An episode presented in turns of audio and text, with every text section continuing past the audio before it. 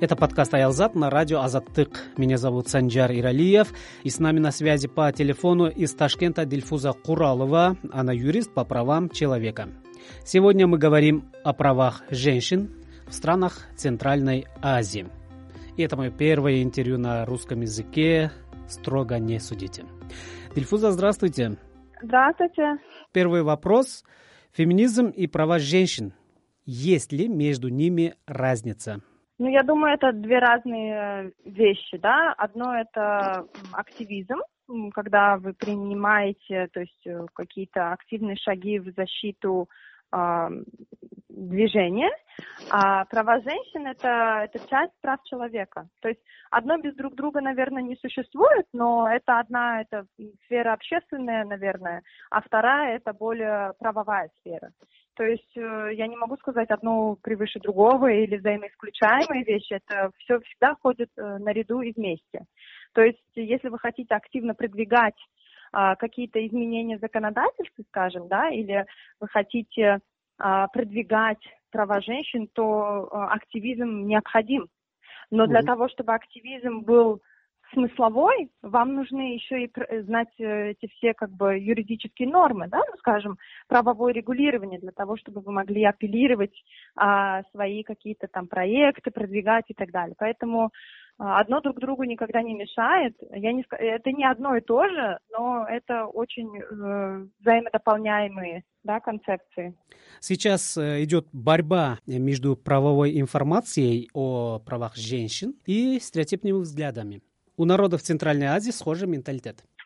Ну, конечно, стереотипное отношение к женщинам, вообще, я бы сказала, гендерные роли, да, гендерные роли в наших обществах, особенно когда а, превышает вот это masculinity, да, то есть а, патриархальное общественное мнение, то, конечно, это очень а, сложно, особенно вот у нас есть одно из медиа а, большой СМИ, Uh-huh. которые начали применять активно фем-актив, фем, феминитивы, да, то есть они начали говорить там юристка, экспертка, специалистка и так далее. И я помню, что очень много было обсуждений, это резало слух многих, и там было такое, что начали на это СМИ тоже, эм, как бы не то чтобы нападками, но негативные комментарии тоже писали, что это неправильно, зачем это делать и так далее. То есть видно, что эм, даже вот на таком уровне, да, на уровне языка очень сильно идет э, э, не то чтобы борьба, я бы сказала, на отторжение, да, что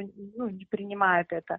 А, но с другой стороны, конечно, э, чем больше мы говорим, тем больше люди, наверное, становятся более м, толерантные и, и понимающие, потому что э, вот если раньше, там, пять лет назад, да, вы не могли выйти и сказать, меня избивают, или там соседа избивают, да, вас бы загнобили, сказали бы, ты что, там, семейные вещи, ты зачем ты говоришь, то mm-hmm. сейчас уже все знают, что любой человек, который подвергался домашнему насилию или вообще насилию, харассменту на работе или в обществе, они спокойно могут заявить об этом в судебные или правоохранительные органы, где могут получить свою защиту. Поэтому эм, я думаю, что эта борьба будет еще долго, потому что общество за миг не меняется, и тем более такое общество, которое веками складывалось стереотипные отношения, и гендерные роли были уже распределены. Uh-huh. Поэтому сейчас вот кардинального изменения я, наверное, не, не ожидаю, но для этого понадобится время. Но сейчас уже видно сдвиги какие-то, то есть хотя бы на публичной сфере многие говорят, ой, там надо давать возможность девочкам, можно это, можно то, но в реале, конечно, в исполнении мы видим, что ну, не совсем так. Вот буквально сегодня я как раз э, читала новости, писала про это, угу. э, что девятнадцатилетнюю девочку в Ферганской области э, значит, похитили и в течение месяца держали в квартире, насиловали ее и потом через месяц отпустили. В итоге она пошла, э, сообщила правоохранительные органы, но они не открыли уголовное дело, сказали, что нет доказательств. И mm-hmm. когда девушка уже была беременна, ее родители, во-первых, его, ее отец выгнал из дома, как он пишет, да, в СМИ mm-hmm. вот написали его интервью, он выгнал сначала из дома, а потом через месяц он сжалился над ней и обратно принял. И там было такое сообщение, что все родственники, все соседи, абсолютно все отвернулись от их семьи. То есть это уже мы видим, что давка общества существует, а, при этом это не девушке вина, но обвиняли ее, что это она сама способствовала, хотя как бы это было чистого, чистой воды похищение, это было изнасилование, а, но при этом как бы пока не видно никаких... Как бы, может быть, уголовное дело скоро откроется, я это не знаю, потому что это все mm-hmm. вот в СМИ вышло. Я надеюсь, что правоохранительные органы как бы смогут что-то сделать. Но сам посыл был таков, что даже родители просили, чтобы этот мужчина зарегистрировал брак mm-hmm. с их дочерью, представляете? Хотя mm-hmm. это насильник, это, не, это как бы ненормально. В последнее время в странах Центральной Азии стало появляться все больше сообщений о том, что женщины подвергаются насилию. Это говорит о том, что стало больше таких случаев, или просто раньше об этом чаще всего молчали?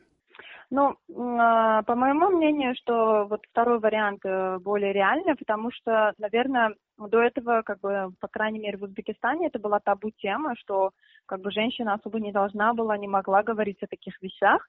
А, ну и общество никак не воспринимало это, как бы считалось семейными вопросами, семейными делами, и люди не могли об этом открыто говорить. Это после вот либерализации а, всей там государственной, да, власти, а, вот уже после две тысячи шестнадцатого года а, люди начали открыто больше говорить о насилии над женщинами, особенно после вот выступления госпожи Нарбаевой, когда она еще была главой комитета женщин. Вот когда она уже начала выступать за права женщин, потом э, в девятнадцатом году приняли закон, о, два основных закона, да, это первое о защите прав э, женщин от насилия и притеснений, второе э, закон о э, равенстве между мужчиной и женщиной. Вот эти вот два закона как раз-таки положили основу э, на начало дискуссий.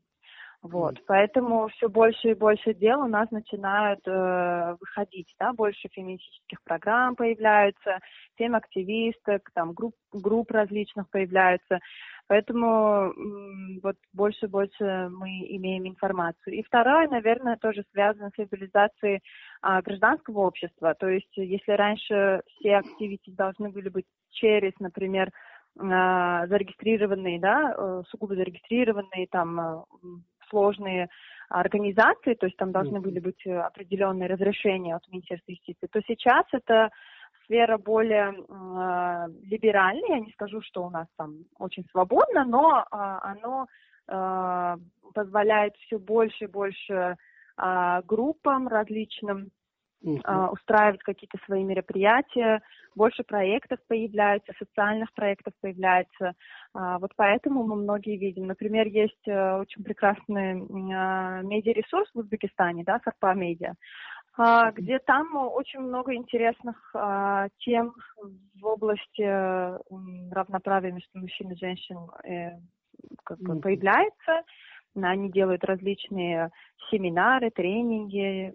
Вот они, например, больше и больше освещают. Тот же самый проект «Не молчи.uz», да, который mm-hmm. периодически пишет про а, различные истории на веб-сайтах. Поэтому, а, мне кажется, вот это тоже с этим связано.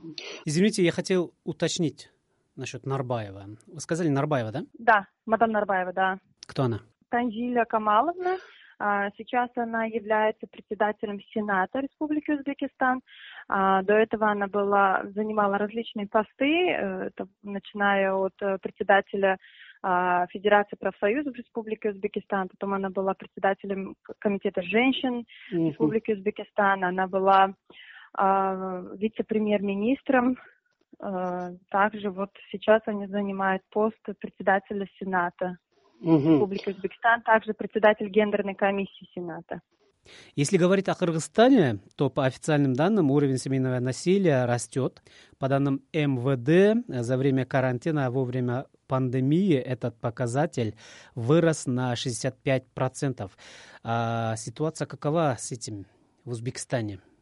По процентам я, наверное, не скажу, но а, по сообщениям а, различных эн эн о-шек, которые работали во время пандемии, как раз-таки они предоставляли а, значит, психологическую помощь. Я вот помню, отчетливо был проект очень замечательный, а, совместно с а, общенациональным движением «Юксалиш» и ассоциацией психологов. Вот они а, создали горячую линию, где любой человек мог позвонить и там получить психологическую консультацию. Вот в одном из сообщений, ну вот в телеграм-канале, было, что очень много заявлений, жалоб по домашнему насилию. То есть люди уже начали жаловаться не только, то есть эти психологи начали выявлять, да, что там идет не только вот психологический стресс от ковида, но очень много случаев было и домашнего насилия. Но эта статистика не только для Узбекистана и Кыргызстана, это во всем мире. Если вы знаете, докладчик ООН по правам человека госпожа Башелет тоже говорила в одном из своих сообщений в СМИ, что уровень домашнего насилия во всем мире это выросло, потому что люди не могут выйти за пределы своих домов, да, то же самое охранные ордера, они не могут работать, потому что куда, например, выселиться, да, женщины mm-hmm. с детьми, или наоборот, насильник, да, mm-hmm. вот куда выйдет насильник во время пандемии, или, или какой будет охранный ордер. Поэтому, да, охранные ордера выдавались, но опять-таки было сложно в исполнении. Поэтому, мне кажется, это та тенденция, с чем э, столкнулись абсолютно все страны, э, потому что просто пандемия ограничила много возможностей. Вы слушаете подкаст «Айлзад» на радио «Азаттык». Меня зовут Санжар Эралиев, и с нами на связи по телефону из Ташкента Дильфуза Куралова, юрист по правам человека. Наша сегодняшняя тема – права женщин в странах Центральной Азии. Можно ли сказать, что по отношению к женщинам в обществе есть и моральное насилие? Ведь есть, к примеру, понятие «что скажут другие». Ну, конечно, это есть. Вот эта вся социальная психологическая давка, это и есть моральное насилие. Например, элементарно то, что ты там, я не знаю, двадцать лет не вышла замуж, или там тебе двадцать пять лет, и ты не родила ребенка, то, конечно, общество, особенно если это в регионах или какое-нибудь э, традиционное общество, они, конечно, будут это, э, как бы, грубо говоря, ну, гнобить будут, они будут об этом э, постоянно заявлять, э, на это будут давить, и э, очень много девочек, например, от этого страдают, и э, были очень много даже э, медиарепортажи о том, что некоторые э, пытались покончить с собой из-за вот такой сильной давки. Uh-huh. А, потому что элементарно, даже если девушка с кем-то встречается, она пытается это все скрыть. Даже вот в том случае вот с этой девушкой похищенной, да, uh-huh. она, она говорит, я не могла сказать своим родителям, а, потому что я боялась. Вот представьте себе, девушку похитили, ее изнасиловали несколько раз на протяжении а, а, целого месяца группы лиц, и она боялась это сказать. Mm-hmm. То есть это уже говорит о том, что здесь как бы сильный страх перед обществом, перед родителями, хотя это чистого рода уголовное преступление. И еще есть понятие, что она сама виновата. Да, ну, конечно, это неправильно. Как бы у каждого из нас есть как бы право самовыражения. И это может проявляться как в своих взглядах, так и может проявляться в своей одежде. Я считаю, что это, конечно, не совсем правильно обвинять, вот этот victim blaming. У нас в обществе это очень сильно проявляется, особенно когда дело касается каких-либо, дело касается насилия или каких-либо преступлений. Mm-hmm. Поэтому я считаю, что это нужно менять. Если вы не, не хотите, например, я не знаю, делать комплимент в очень некрасивой форме девушке, то вы не будете это делать, вы пройдете мимо, правильно? Но mm-hmm. если вы хотите делать, то вы должны хотя бы элементарно знать, готова ли эта девушка принять этот комплимент, да, потому что, может быть, разные случаи бывают. А у нас, например, в обществе бывает такое, что комплимент не делается очень э, в искренне красивой форме, но у нас это все переходит э, рамки дозволенного. То есть могут и в очень грубой форме ответить, то есть mm-hmm. сказать комплимент. Они могут даже тронуть человека, то есть разные формы бывают. Поэтому, конечно, я считаю, что вот сама виновата, сама так оделась, это не совсем правильная логика mm-hmm. обвинения. естественно, тогда женщина будет бояться что-то говорить. Вот, например, да, на работе. Вот пришла женщина, она красивая, там, женщина одевается скромно, скажем, не так вычурно. Даже если она вычурно одевается, окей, это ее дело.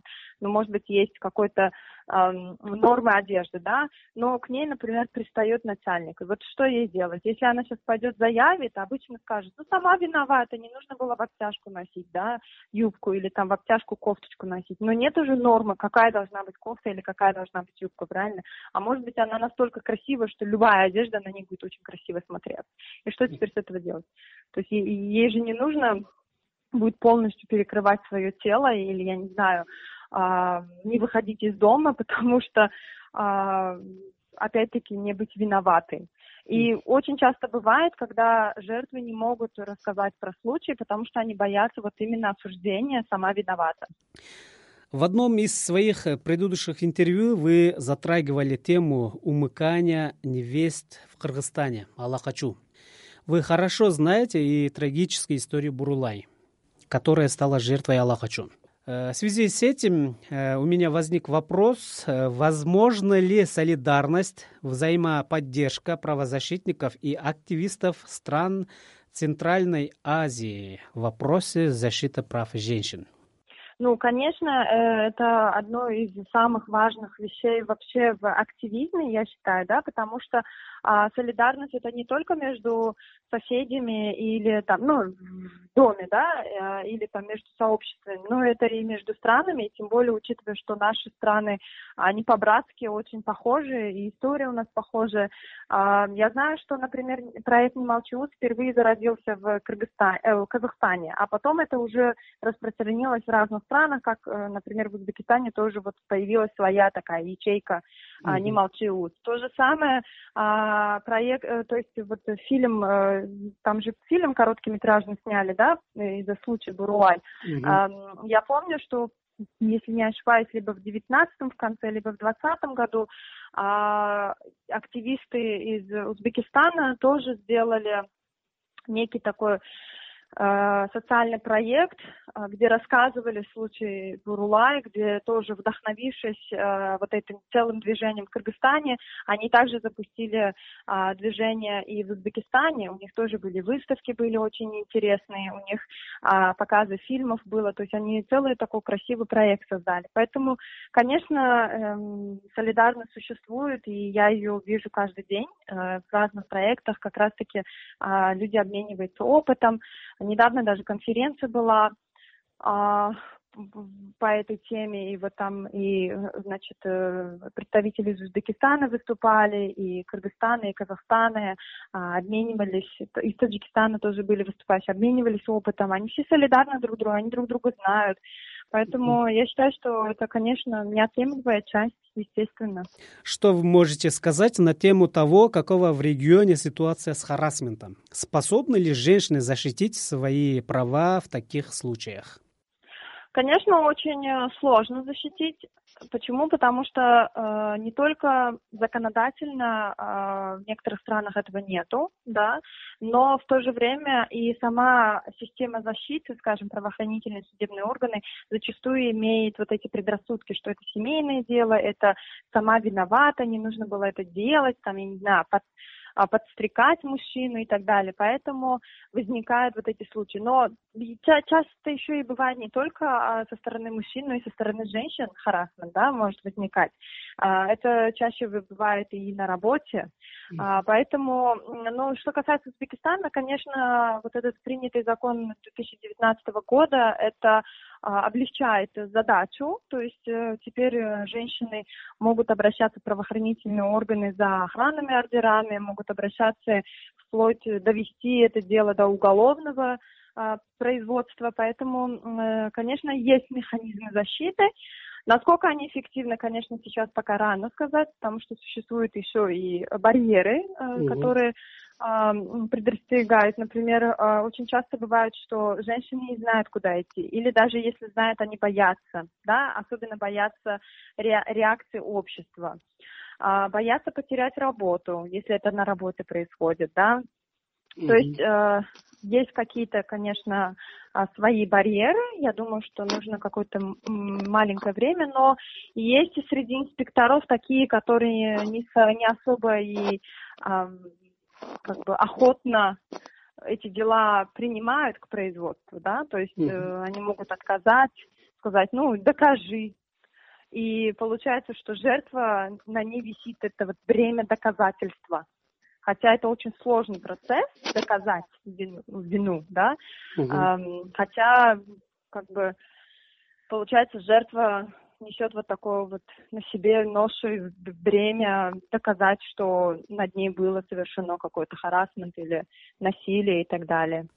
Год-два назад в Кыргызстане гражданские активисты выступили против некоторых фильмов и передач, которые ущемляют права женщин и преподносят это как нормальное явление. В итоге эти телепроекты были приостановлены. Но я вижу, что на узбекстанских телеканалах подобные ленты, ток-шоу и так далее показываются почти каждый день. При этом часто транслируется посыл, что узбекская женщина должна быть ко всему терпеливой. Что вы думаете по этому поводу? Я в эту сферу, честно говоря, не лезу, поэтому я не самый лучший, наверное, комментатор по этому вопросу. А, вот. Но что я могу сказать одно, это то, что а, есть международные документы, а, основные да, документы по правам человека, которые Республика Узбекистан а, ратифицировала, и одно из них это Международный пакт о политических и гражданских правах, а также Международный пакт об экономических, социально-культурных правах. И также есть конвенция СИДО, да, которая запрещает дискриминацию любой формы в отношении женщин. И в этих конвенциях есть такая норма, где говорится, что государство, которое ратифицировало эти документы, берет на себя обязательства по недопущению дискриминации в любой форме. Да, то есть распространение дискриминации. И если эта форма выражается в распространении дискриминации на телевидении, это считается нарушением норм. Поэтому, если вы рассматриваете вот в этом ключе, то это, конечно, не совсем правильно, но комментировать эти вещи, наверное, это не в моей компетенции, это, наверное, вам другой человек может как бы рассказать. Спасибо, Дильфуза. Вы слушали подкаст «Айлзад» на радио «Азаттык». Сегодня мы обсудили тему прав женщин в странах Центральной Азии. С нами на связи по телефону из Ташкента была юрист по правам человека Дильфуза Куралова. Вопросы задавал я, Санжар Эралиев. Спасибо за внимание. Всего доброго.